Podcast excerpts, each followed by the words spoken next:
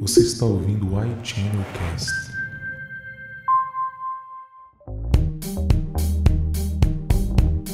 Catarata pediátrica.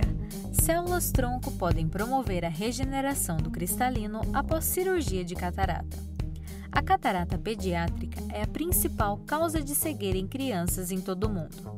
Atualmente, o tratamento é realizado com a retirada cirúrgica do cristalino, implante de LIU, além da realização de uma capsulorhexis anterior e posterior, muitas vezes associada à vitrectomia anterior.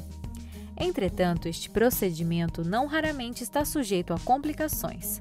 Por isso, a ideia de se regenerar o cristalino após uma cirurgia de catarata a partir de células tronco endógenas, sem a necessidade do implante de LIU, surge como uma alternativa terapêutica inovadora e muito promissora para o tratamento da catarata pediátrica.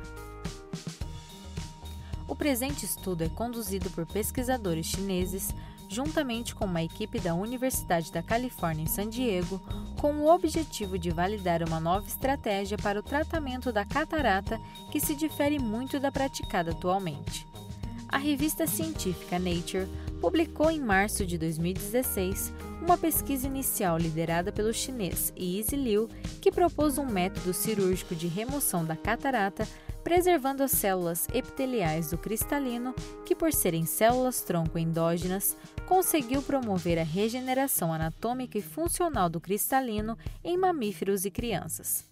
Tal resultado criou um novo paradigma para o tratamento cirúrgico da catarata e para a regeneração de tecidos humanos usando células estaminais endógenas.